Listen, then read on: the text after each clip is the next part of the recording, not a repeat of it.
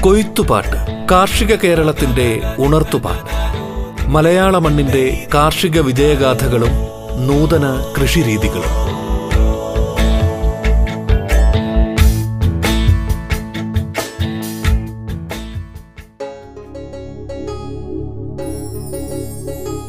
നമസ്കാരം പ്രിയ ശ്രോതാക്കളെ.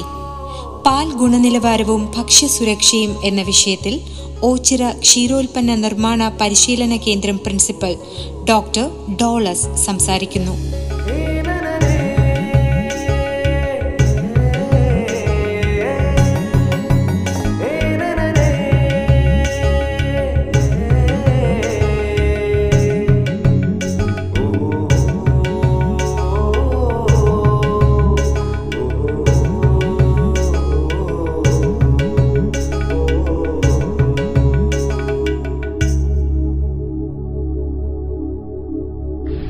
പേര് ഡോക്ടർ ഡോളസ്. ഓച്ചിറ ക്ഷീരോത്പന്ന നിർമ്മാണ പരിശീലന വികസന കേന്ദ്രത്തിന്റെ പ്രിൻസിപ്പാളായി ജോലി ചെയ്യുന്നു. പാലും പാലുൽപ്പന്നങ്ങളും നമ്മുടെ ഭക്ഷ്യസുരക്ഷയ്ക്ക് ഭീഷണിയായിട്ട് വരും. അപ്പോൾ ഇതിന് പരിഹാരം എന്താണെന്ന് വെച്ചിട്ടുണ്ടെങ്കിൽ മനുഷ്യ ഉപഭോഗത്തിന് വേണ്ടി സുരക്ഷിതമായ ഭക്ഷണം ഉണ്ടാക്കാൻ ആവശ്യമായിട്ടുള്ള ഒരു അന്തരീക്ഷം സൃഷ്ടിച്ചാൽ മാത്രമേ ഈ ഭക്ഷ്യശൃംഖലയിൽ ഉടനീളം സൃഷ്ടിച്ചാൽ മാത്രമേ നമ്മൾക്ക് ഇതിന് ഈ ഭക്ഷ്യസുരക്ഷയ്ക്ക് വിഘാതമായിട്ട് നിൽക്കുന്ന കാര്യങ്ങൾ തടയാൻ സാധിക്കുള്ളൂ അതിനുള്ള അടിസ്ഥാന പ്രവർത്തനങ്ങളാണ് പാൽ പാലുൽപ്പന്നങ്ങളുടെ കാര്യങ്ങൾ പറയുന്നത്. ശരിയായിട്ടുള്ള ശുചിത്വ രീതികൾ. ഇതിനെ പ്രീ റിക്വസിറ്റ് പ്രോഗ്രാംസ് എന്ന് പറയും. ഈ അടിസ്ഥാന പ്രവർത്തനങ്ങളെയും ഘടകങ്ങളെയും. അപ്പോൾ ഇത് ഭക്ഷ്യസുരക്ഷയ്ക്ക് നമ്മളുടെ പാലും പാലുൽ പ്രാക്ടീസുകൾ നമ്മൾ അഡോപ്റ്റ് ചെയ്യുക. എന്ന് പറഞ്ഞിട്ടുണ്ടെങ്കിൽ കീടനാംശിയുടെ അംശമൊന്നും അപ്പോൾ ഇതിൽ ഉണ്ടാവും സുരക്ഷിതമായിട്ടുള്ള ഭക്ഷണം ലഭ്യമാക്കാൻ വേണ്ടി ഭക്ഷ്യ സുരക്ഷാ ഗുണനിലവാര നിയമം രണ്ടായിരത്തി ആറിൽ പാർലമെന്റ് പാസ്സാക്കിയിട്ടുള്ളതാണ്. അപ്പോൾ ഭക്ഷ്യസുരക്ഷയായിട്ട് ബന്ധപ്പെട്ട് രാജ്യത്തിൽ നിലവിൽ ഒരുപാട് നിയമങ്ങളുണ്ട്. ഈ നിയമങ്ങളെല്ലാം ഏകീകരിച്ച് ഭക്ഷ്യസുരക്ഷാ ഗുണനിലവാര നിയമം രണ്ടായിരത്തി ആറ് എന്നുള്ളൊരു നിയമം രണ്ടായിരത്തി പതിനൊന്ന് ആഗസ്റ്റ് അഞ്ചിന് നമ്മുടെ രാജ്യത്തിൽ നിലവിൽ വന്നിട്ടുണ്ട്. ഇത് Delhi ആസ്ഥാനമാക്കിയിട്ടുള്ള food safety standard authority of India. എന്നുള്ള കേന്ദ്ര സ്ഥാപനമാണ് ഇത് നടപ്പിലാക്കുന്ന അധികാര സ്ഥാപനം. നമുക്ക് നോക്കിയാണെങ്കിൽ മുമ്പ് ഭക്ഷ്യവസ്തുക്കൾക്ക് നിരവധി നിയമങ്ങളാണ്. അപ്പൊ ഇതിന്റെ രണ്ടായിരത്തി ആറിലെ ഭക്ഷ്യസുരക്ഷാ നിയമത്തിന്റെ കീഴിൽ ഭക്ഷ്യസുരക്ഷ ആക്ടിന്റെ കീഴിൽ ഭക്ഷ്യസുരക്ഷാ നിയമമുണ്ട്. ഭക്ഷ്യസുരക്ഷാ നിയമം എഫ് എസ് എസ് റൂൾസ് എന്ന് പറയുന്നത് ഭക്ഷ്യസുരക്ഷാ കമ്മീഷണർ അതുപോലെ തന്നെയുള്ള ഡെസിഗ്നേറ്റഡ് ഓഫീസർ ഭക്ഷ്യസുരക്ഷാ ഉദ്യോഗസ്ഥന്മാര് ഫുഡ് അനലിസ്റ്റ് ഇവരുടെ അവരുടെ യോഗ്യതകൾ അതുപോലെ തന്നെ ഉത്തരവാദിത്തങ്ങൾ ഇവയെക്കുറിച്ചൊക്കെ പ്രതിപാദിക്കുന്നതാണ്. അതോടൊപ്പം തന്നെ ഫുഡ് സേഫ്റ്റി റെഗുലേഷൻസ് എന്ന് പറഞ്ഞ് രണ്ടായിരത്തി പതിനൊന്നിൽ നമുക്കറിയാവുന്ന registration and licensing regulation packaging and labelling regulation അങ്ങനെ ഏറ്റവും പ്രധാനമായിട്ട് ബാധിക്കുന്നത് ഒഫൻസ് ആൻഡ് പെനാൽറ്റീസ് എന്ന് പറഞ്ഞാൽ നിയമലംഘനവും ശിക്ഷയും എന്നുള്ളൊരു ഭാഗമാണ്. നാൽപ്പത്തെട്ടാം വകുപ്പ് മുതൽ അറുപത്തേഴാം വകുപ്പ് വരെയാണ് ഇതിൽ പ്രധാനമായിട്ടും ഈ ഇതിനെ ഒഫൻസ് ആൻഡ് പെനാൽറ്റീസ് നിയമവും അതിന്റെ ശിക്ഷയിനെയും കുറിച്ചിട്ട് പറയുന്നത്. അപ്പോൾ പുതിയ ഭക്ഷ്യ സുരക്ഷാ നിയമം വന്നതോടുകൂടി ഭക്ഷ്യവസ്തുക്കളുടെ ശാസ്ത്രീയ ഗുണനിലവാര മാനദണ്ഡങ്ങൾ ഏർപ്പെടുത്തി സുരക്ഷിതമായിട്ടുള്ള ഭക്ഷണം ഉപഭോക്താക്കൾക്ക് എത്തിക്കുക എന്നുള്ളതാണ് ഭക്ഷ്യസുരക്ഷ ആക്ടിന്റെ ലക്ഷ്യം. ഇനി ഇതിലൊരു പ്രധാന പ്രത്യേകത എന്ന് വെച്ചിട്ടുണ്ടെങ്കിൽ ഭക്ഷ്യ വ്യാപാരി അതായത് ഫുഡ് ബിസിനസ് ഓപ്പറേറ്റർ എന്ന് പറയും. ഭക്ഷ്യ വ്യാപാരം നടത്തുന്ന ഏതൊരാളും ഭക്ഷ്യസുരക്ഷാ നിയമം ഈ ക്ഷീരകർഷകര് പാലുൽപാദിപ്പിക്കുന്ന ക്ഷീരകർഷകര് അവരുടെ മൊത്തം പാലും K C S act Kerala cooperative അല്ലെങ്കിൽ ഭക്ഷ്യവസ്തുക്കൾ കൈകാര്യം ചെയ്യുന്ന ഏതൊരു സ്ഥലത്തും പ്രവേശിക്കുന്നതിനും പരിശോധിക്കാനുള്ള അധികാരം ഭക്ഷ്യസുരക്ഷാ ഉദ്യോഗസ്ഥന് ഈ നിയമം കൊടുക്കുന്നുണ്ട്. അതുപോലെ തന്നെ ഈ മോശം ഭക്ഷണം സുരക്ഷിതമല്ലാത്ത ഭക്ഷണങ്ങളെ കുറിച്ച് വിവരങ്ങൾ നൽകുന്ന ആളുകൾക്ക് പാരിതോഷികം അതുപോലെ തന്നെ ഒരു ഫാം ടു ഫോർക്ക് അപ്രോച്ച് അതായത് ഭക്ഷ്യ ഉൽപാദനം മുതൽ ഭക്ഷ്യവസ്തുവിന്റെ ഉൽപാദനം മുതൽ ഉപഭോക്താവിന്റെ കയ്യിൽ എത്തുന്ന വരെയുള്ള ഭക്ഷ്യശൃംഖലയിൽ നേരത്തെ പറഞ്ഞുള്ള ചെയിനിൽ ഈ നിയമം പിടിമുറക്കുന്നു. അതായത് ഭക്ഷ്യവിഷബാധ ഉണ്ടായാലും അതിന്റെ കാര്യകാരണങ്ങൾ അന്വേഷിച്ച് അസംസ്കൃത പദാർത്ഥങ്ങൾ വരെ എത്തുന്ന ഒരു നിയമമാണ് ഭക്ഷ്യസുരക്ഷ ആക്ട്.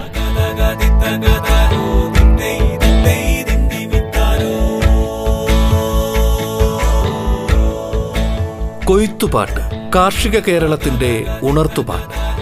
മലയാള മണ്ണിന്റെ കാർഷിക വിജയഗാഥകളും നൂതന കൃഷിരീതികളും.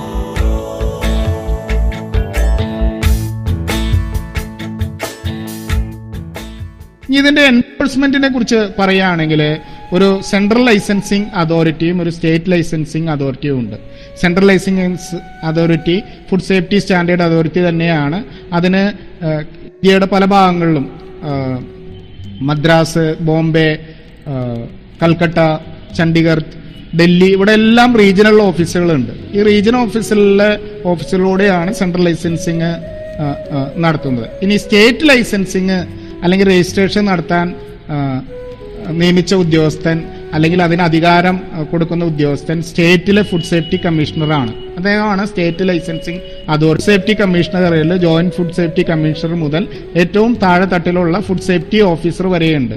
അതുകൂടാതെ ഫുഡ് സേഫ്റ്റി കമ്മീഷണർ കമ്മീഷണറിൽ റീജിയണൽ ലാബുകളും അവിടെ ഈ പിടിച്ചെടുത്ത ഭക്ഷ്യവസ്തുക്കൾ പരിശോധിക്കുന്ന ഫുഡ് അനലിസ്റ്റുകളും ഉണ്ട് ഇനി കേരള സംസ്ഥാനത്തിലെ നിയമം നടക്കാനുള്ള നിയുക്തനായിട്ടുള്ള ഉദ്യോഗസ്ഥൻ ഫുഡ് സേഫ്റ്റി കമ്മീഷണറാണെന്ന് ഞാൻ നേരത്തെ പറയുണ്ടായി ഇനി നമ്മളുടെ ഈ രജിസ്റ്ററിങ്ങും ലൈസൻസിനും കുറിച്ചൊന്ന് നോക്കാം. ഒന്നുകൂടി നോക്കാം. രജിസ്റ്ററിംഗ് അതോറിറ്റി എന്ന് പറയുന്നത് ഫുഡ് സേഫ്റ്റി കമ്മീഷണർ നിയമിച്ച ഒരു ആളാണ്. അതോറിറ്റി എന്ന് പറയുമ്പോൾ എഫ് എസ് എസ് എ നിയമിക്കുന്ന ഡെസിഗ്നേറ്റഡ് ഓഫീസറാണ് ഞാൻ പറഞ്ഞു റീജിയണൽ ഓഫീസിൽ ചെന്നൈ റീജിയണൽ ഓഫീസിലാണ് നാല് സ്റ്റേറ്റിന്റെ ഡെസിഗ്നേറ്റഡ് ഓഫീസർ ഉണ്ടായിരുന്നത്. ഇപ്പോൾ അത് വിഭജിച്ച് ഓരോ സ്റ്റേറ്റിലും ഒരു സെൻട്രൽ ഡെസിഗ്നേറ്റഡ് സെൻട്രൽ ലൈസൻസിംഗ് ഒന്ന് രജിസ്ട്രേഷൻ അല്ലെങ്കിൽ F S S I license ഇത് രണ്ടും സമർപ്പിക്കുന്ന ഫോമുകൾ വ്യത്യസ്തമാണ്.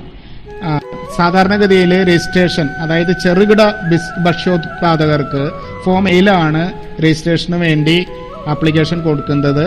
അതുപോലെ തന്നെ ലൈസൻസ് എടുക്കേണ്ടവർക്ക് ഫോം ബിയിലാണ് അപ്ലിക്കേഷൻ കൊടുക്കേണ്ടത്. അപ്പം ഇതിന് തമ്മിലുള്ള വ്യത്യാസം എന്തെന്ന് വെച്ചിട്ടുണ്ടെങ്കിൽ വാർഷിക ടേൺ ഓവർ അല്ലെങ്കിൽ വാർഷിക വിറ്റുവരവ് പന്ത്രണ്ട് ലക്ഷം രൂപയിൽ അതിരിക്കാത്ത ചെറുകിട കർഷകർക്കാണ് രജിസ്ട്രേഷൻ ആവശ്യമുള്ള ആളുകൾ. പാലിന്റെ കേസിൽ അത് പറയുകയാണെങ്കിൽ പാലിന്റെ പ്രതിദിന സംഭരണം അഞ്ഞൂറ് ലിറ്റർ വരെ ഉള്ളവർക്കാണ് രജിസ്ട്രേഷൻ. അഞ്ഞൂറ് ലിറ്ററിന്റെ മുകളിലോ വാർഷിക വിറ്ററിവ് പന്ത്രണ്ട് ലക്ഷത്തിന്റെ മുകളിലോ ഉള്ളവർക്കോ ആൾക്കാർക്കാണ് സ്റ്റേറ്റ് ലൈസൻസിങ് വേണ്ടത്. സെൻട്രൽ ലൈസൻസിങ് എടുക്കുന്നത് അമ്പതിനായിരം ലിറ്ററോ അല്ലെങ്കിൽ രണ്ടായിരത്തി അഞ്ഞൂറ് metric ton milk solid per annum കൈകാര്യം ചെയ്യുന്നവർക്കാണ് സെൻട്രൽ ലൈസൻസിങ് വരുന്നത്. ഇത് പൈസയുടെ കാര്യത്തിൽ പറയുകയാണെങ്കിൽ ഭക്ഷ്യോൽപാദകർക്ക് പറയുകയാണെങ്കിൽ state licence annual turnover അല്ലെങ്കിൽ വാർഷിക വിറ്റുവരവ് പന്ത്രണ്ട് ലക്ഷത്തിന് മുതൽ ഇരുപത് കോടി വരെയുള്ളവർക്കാണ് സ്റ്റേറ്റ് ലൈസൻസ് വേണ്ടത്. സെൻട്രൽ ലൈസൻസിന് വേണ്ടി വരുന്ന ഫോം ഫോം എ ആണ്. അതിന്റെ ഫീസ് നൂറ് രൂപയാണ്. മുമ്പത്തെ മുമ്പ് രജിസ്ട്രേഷൻ എടുക്കുന്ന നടപടിയാണെങ്കിൽ ഫോം എ പൂരിപ്പിച്ച് നൂറ് രൂപ സഹിതം അപേക്ഷിക്കണം. അപേക്ഷയോടൊപ്പം അടിസ്ഥാന ശുചിത്വ മാനദണ്ഡങ്ങൾ പാലിച്ചിട്ടുണ്ടെന്നുള്ള ഒരു സാക്ഷ്യപത്രവും അപേക്ഷയോടൊപ്പം വെക്കണം. ഇങ്ങനെ ഫുഡ് സേഫ്റ്റി ഓഫീസർക്ക് ഭക്ഷ്യസുരക്ഷാ ഉദ്യോഗസ്ഥന് കൊടുക്കുന്ന ഇത് ഏഴ് ദിവസത്തിനുള്ളിൽ പരിശോധിച്ച് രജിസ്ട്രേഷൻ നൽകണമെന്നുള്ളതാണ് നിയമത്തിലെ വ്യവസ്ഥ ഇല്ലെങ്കിൽ രേഖാമൂലം കാരണം കാണിച്ചുകൊണ്ട് അത് നിരസിക്കാം അതിനുശേഷം പരിശോധനയ്ക്കായിട്ട് നോട്ടീസ് നൽകാം ഇനി ഈ പരിശോധനയ്ക്ക് ഉത്തരവിടുന്ന സാഹചര്യത്തിൽ ശുചിത്വം സുരക്ഷ ഹൈജീൻ കണ്ടീഷനുകളെല്ലാം പരിശോധിച്ച് തൃപ്തിപ്പെട്ടതിന് ശേഷം മുപ്പത് ദിവസത്തിനുള്ളിൽ രജിസ്ട്രേഷൻ നൽകാവുന്നതാണ്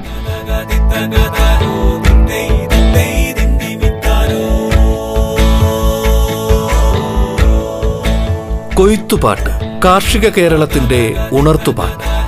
മലയാള മണ്ണിന്റെ കാർഷിക വിജയഗാഥകളും നൂതന കൃഷിരീതികളും. ഇടവേളയ്ക്ക് ശേഷം കൊയ്ത്തുപാട്ട് തുടരും.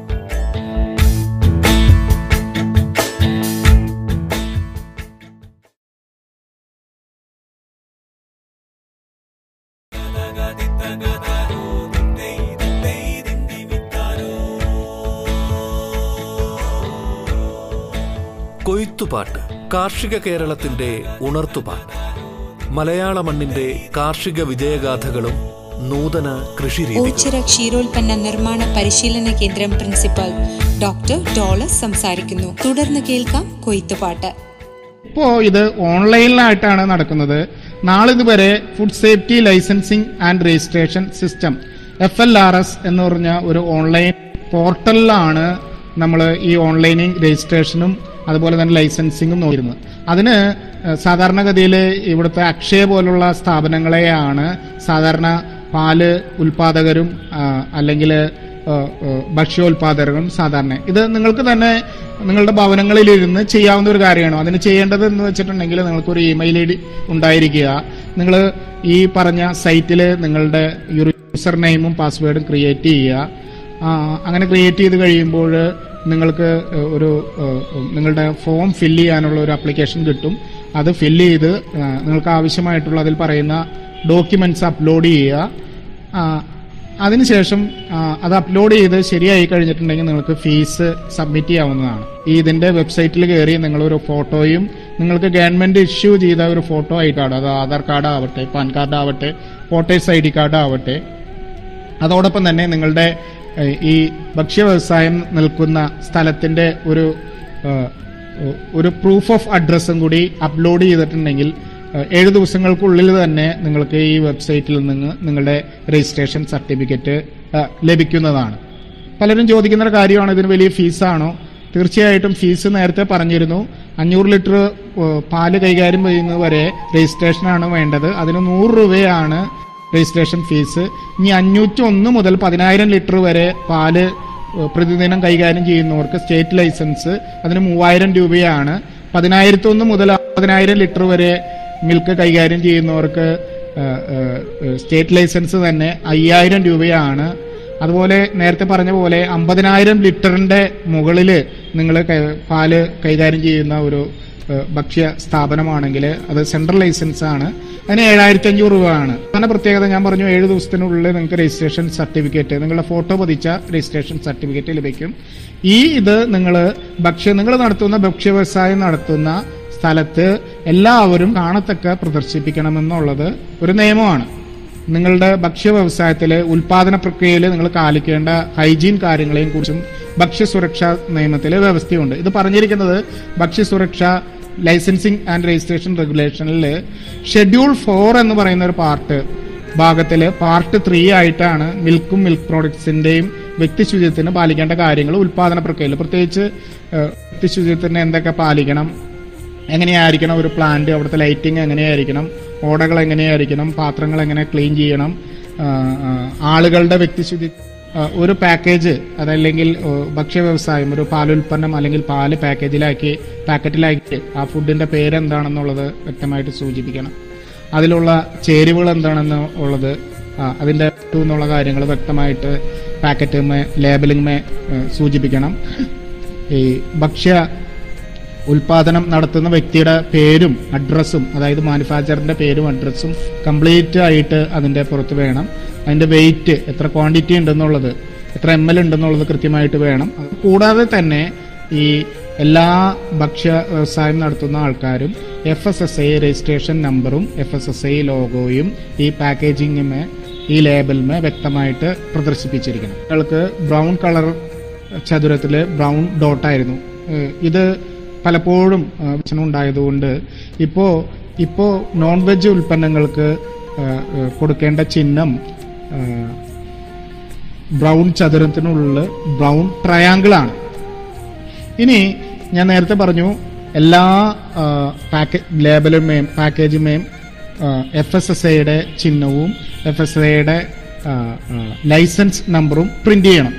ആളുകളെ ട്രേസ് ചെയ്യാനാണ്. ഫുഡ് സേഫ്റ്റി കണക്ട് എന്ന് പറഞ്ഞിട്ടുള്ളൊരു ഇതിലോ നിങ്ങൾക്ക് നേരത്തെ പറഞ്ഞ ഫോസ്കോസ് എന്ന് പറഞ്ഞ വെബ്സൈറ്റിലോ ഇതേപോലുള്ള ലൈസൻസുകൾ അടിച്ചു കൊടുത്തിട്ടുണ്ടെങ്കിൽ ആര് ഇത് ഉൽപ്പാദിപ്പിക്കുന്ന ആളുടെ പേരും അഡ്രസ്സും അവരുടെ വിവരങ്ങളും വ്യക്തമായിട്ട് നിങ്ങൾക്ക് തിരിച്ചറിയാൻ കഴിയും. ട്രേസബിലിറ്റിക്ക് വേണ്ടിയാണ് ഇത് കൊടുക്കുന്നത്. അതിൽ തന്നെ ഈ പതിനാലക്ക അംഗത്തിൽ അതിൽ ഒന്നാമത്തെ അക്കം സൂചിപ്പിക്കുന്നത് രജിസ്ട്രേഷൻ ലൈസൻസ് സ്റ്റാറ്റസ് ആണ്. രണ്ടാമത്തെ രണ്ടക്കങ്ങൾ സ്റ്റേറ്റ് കോഡിനെ സൂചിപ്പിക്കുന്നതാണ്. മറ്റേ ഇത് ലൈസൻസ് അല്ലെങ്കിൽ രജിസ്ട്രേഷൻ കിട്ടിയ രണ്ടക്കങ്ങൾ ഇയറിനെ സൂചിപ്പിക്കുന്നതാണ്.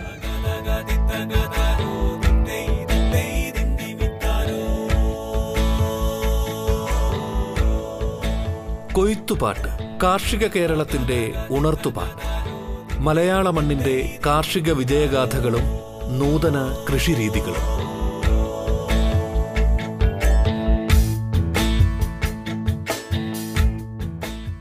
എല്ലാ ഫുഡ് ബിസിനസ് ഓപ്പറേറ്റർമാരും അവർ ഉൽപ്പാദിപ്പിക്കുന്ന ഇതിന് വിൽക്കുകയാണെങ്കിൽ ആ ബില്ലുകളിൽ അല്ലെങ്കിൽ ക്യാഷ് മെമ്മോകളിലോ പർച്ചേസ് ഇൻവോയ്സുകളിലോ എഫ് എസ് എസ് ഐ അവരുടെ F S I registration number അല്ലെങ്കിൽ ലൈസൻസ് നമ്പർ ചെയ്യണമെന്നാണ് ഇത് ഈ ഇനി നിയമം നടപ്പിൽ ആവാൻ പോകുന്നേ ഉള്ളൂ. ഈ ഒക്ടോബർ ഒന്ന് രണ്ടായിരത്തി ഇരുപത്തൊന്ന് മുതൽ ഇങ്ങനെ ഒരു നിയമം കൂടി ഈ നമ്മുടെ രാജ്യത്ത് നടപ്പിലാവും.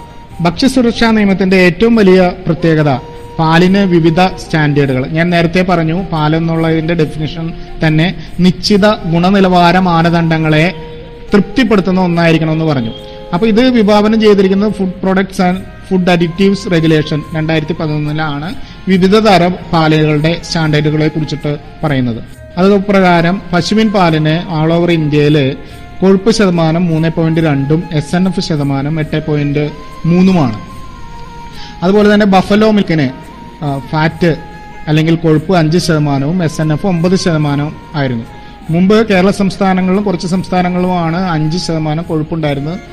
മേഘാലയ അങ്ങനെയുള്ള സംസ്ഥാനങ്ങളിലൊക്കെ ആറ് ശതമാനമായിരുന്നു. ഇപ്പോൾ അത് വീണ്ടും കഴിഞ്ഞ ദിവസങ്ങളിൽ എഫ് എസ് ഐ പുതിയൊരു നോട്ടിഫിക്കേഷനിലൂടെ ഓൾ ഓവർ ഇന്ത്യ ഫാറ്റ് ശതമാനം ഫലോ മിൽക്കിന് അഞ്ച് ശതമാനമായിട്ട് തന്നെ നിഷ്കർഹിച്ചിട്ടുണ്ട് ഇത് മാത്രമല്ല എഫ് എസ് ഐ നിലവിൽ നമ്മളുടെ മാർക്കറ്റിൽ ലഭ്യമായിട്ടുള്ള എല്ലാ പാലുകൾക്കും സ്റ്റാൻഡേർഡുകൾ നിശ്ചയിച്ചിട്ടുണ്ട്.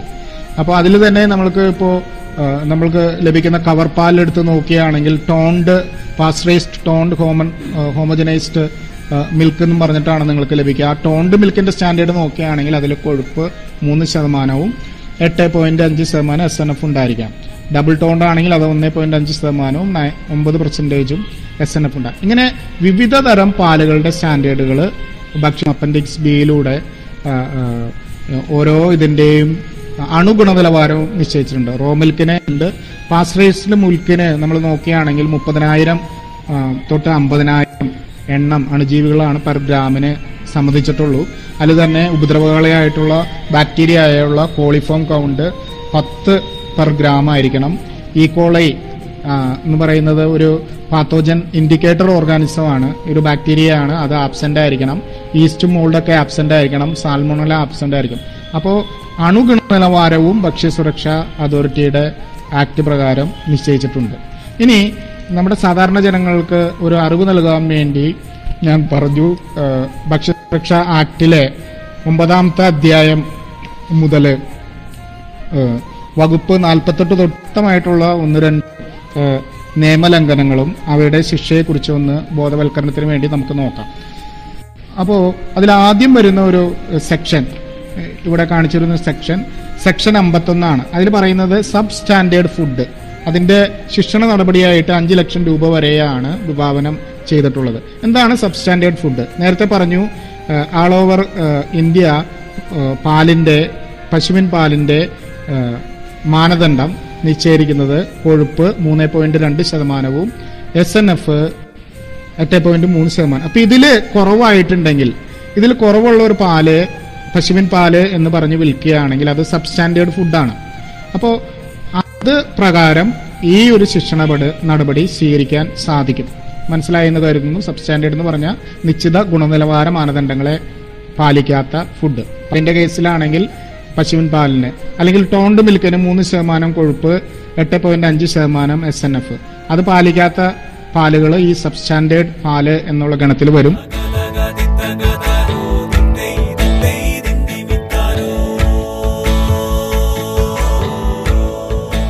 കൊയ്ത്തുപാട്ട് കാർഷിക കേരളത്തിന്റെ ഉണർത്തുപാട്ട്. മലയാള മണ്ണിന്റെ കാർഷിക വിജയഗാഥകളും നൂതന കൃഷിരീതികളും. കൊയ്ത്തുപാട്ടിന്റെ ഇന്നത്തെ അധ്യായം പൂർണമാകുന്നു.